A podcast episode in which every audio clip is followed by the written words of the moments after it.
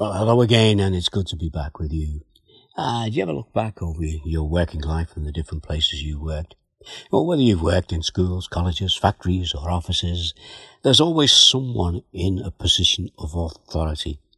Uh, and this fact applies to rulers of states, heads of state, kings, queens, presidents, and prime ministers.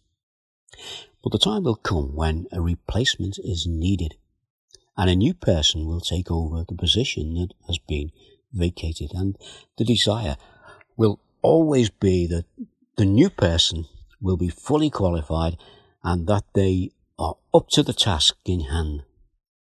Now Moses, who was chosen by God to lead his people to the promised land, will not be the one who will actually lead them into the promised land. And preparation for a new leader is already being made. It is in hand. And the Lord has been preparing a person to take on that role.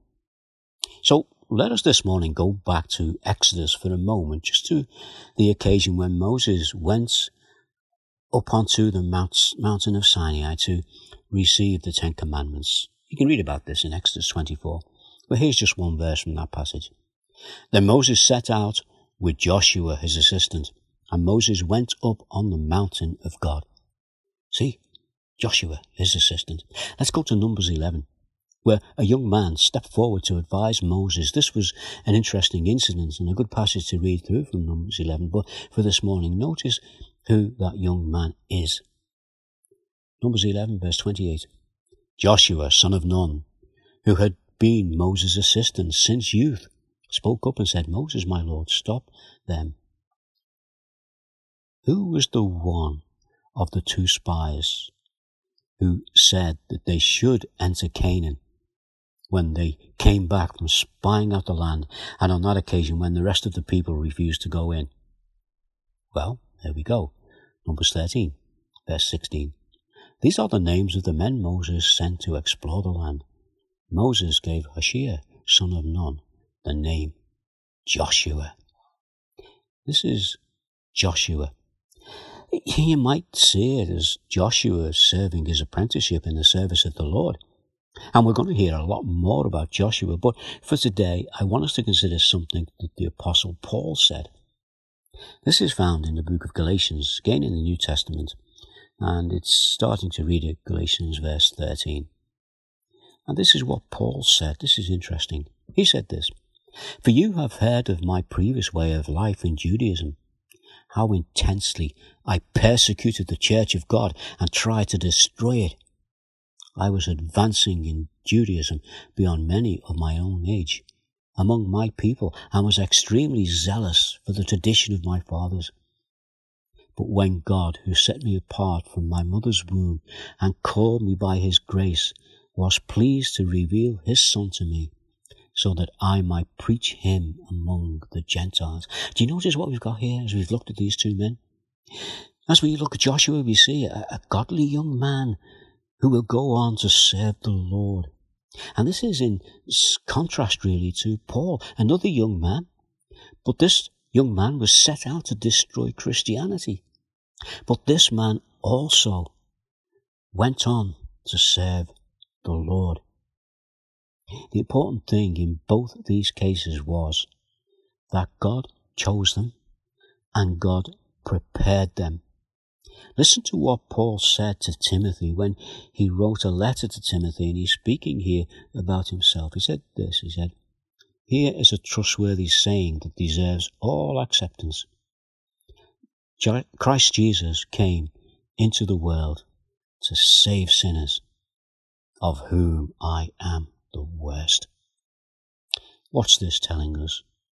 Well, this is telling us something that Paul could say in Romans. He was telling us that God had no favourites. He says God does not show favouritism.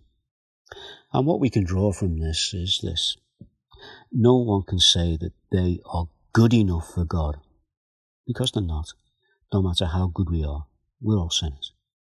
And no one can say that they are too bad for God. Paul, he set out to destroy Christianity, and yet God chose him to use him, and God prepared him. I'll tell you what we can say. We can say, if we will trust in Jesus, no matter who we are, then God makes us righteous in his sight through the power of the cross. So, just a little thought there. No one is so good that they can go to God and say, I don't need you. And no one is so bad that they can go to God and say, you don't want to know me. Let's just pray. Oh, Father, we thank you again for this reminder that you've given us. There's many, many lessons we can learn from these passages, but just for this morning, let us know that whoever we are, whatever we have done, we are all the same in your sight. We're all sinners. We're all condemned. But our Father, we know that everyone who comes to you through Jesus will be accepted, be forgiven, and be welcomed into your family. Our Father, we ask these things in the name of Jesus. Amen. Well, again, um, take care. God bless. And uh, I'm sure we'll be back again and gather around God's word and listen to what he has to say to us through his word, the Bible. In the meantime, take care. Bye for now.